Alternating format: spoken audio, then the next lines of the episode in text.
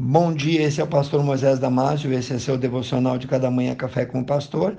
Hoje falando sobre o assunto Aprendendo a Controlar a Raiva, baseado no livro de Efésios, capítulo 4, 31 e 32. Você já se perguntou por que algumas pessoas facilmente explodem com a menor provocação? Por que alguns estão quase sempre irritados e agressivos? Segundo muitos estudiosos do assunto, pessoas assim atacam para se defender e muitas vezes não mostram o que de fato está escondido no seu íntimo. Mas por que isso acontece? Algumas pessoas, sob custódia ou domínio da ira, podem estar escondendo um desgosto, uma ansiedade, uma amargura profunda. Então, da próxima vez que você vir uma pessoa com raiva, tenha você mais paciência, mais calma e considere o que está acontecendo com aquela pobre vida.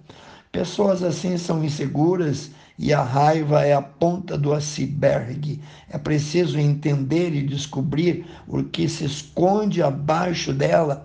É preciso então entender que ela precisa da tua ajuda.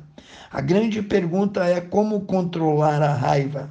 Você pode controlar com a ajuda de Deus. A raiva é um sentimento muito forte, mas não precisa te dominar.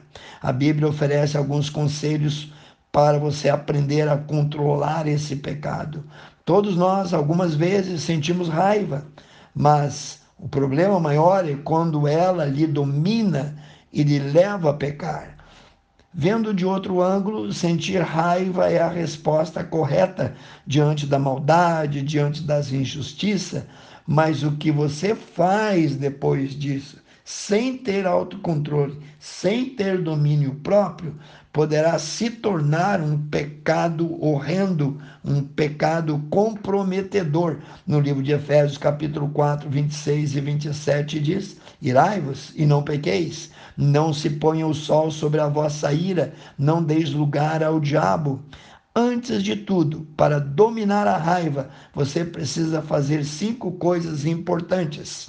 Escute só. Primeiro, entender o grande amor de Deus. Deus tem toda a razão para estar irritado contra você e contra mim. O pecado é um enorme insulto contra Deus, mas ele escolheu lhe perdoar através de Jesus. Lemos em Isaías 43, 25: Eu, Senhor, eu mesmo, sou o que apago as tuas transgressões por amor de mim, e dos teus pecados não me lembro mais. Quando você se arrepende dos seus pecados crendo em Jesus, você recebe o perdão na hora, o perdão total de Deus. De graça foi dado a você esse perdão sem nenhum mérito seu. O sacrifício de Jesus na cruz apagou a ira de Deus contra os teus pecados e os meus pe pecados. Ele escolhe lhe amar largando o ressentimento.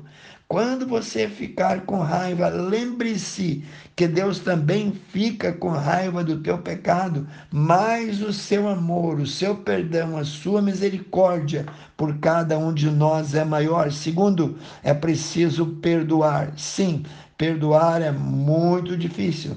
Se você pedir ajuda de Deus, ele vai lhe ajudar a fazer isso.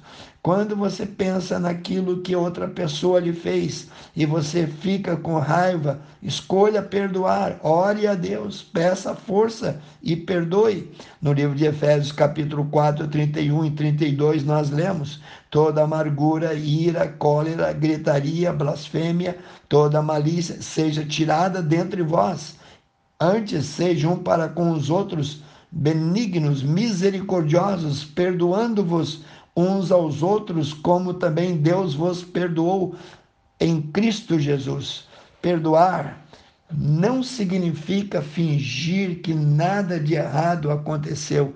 Perdoar significa transferir, deixar a justiça nas mãos de Deus.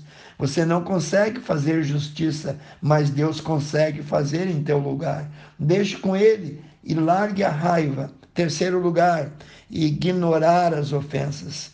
Existem muitas coisas que são pequenas demais para merecer a tua raiva. Por vezes, Você precisa simplesmente ignorar as ofensas. Antes de explodir, tente entender por que, que essas pessoas estão agindo assim. Isso vai te ajudar a ignorar muitas ofensas, porque muitas vezes as pessoas não querem, na verdade, te fazer mal. Em quarto lugar, pensar antes de falar. Na hora da raiva, essa é a parte mais difícil, controlar a língua. Mas se você responder torto, a outra pessoa também vai ficar com raiva e a situação vai ficar muito pior. Gritar, insultar, ofender, xingar, isso somente causa mais problemas.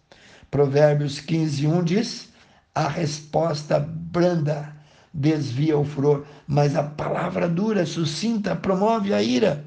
Em quinto e último lugar, saiba pedir perdão, pois muitas vezes você não vai conseguir controlar a raiva.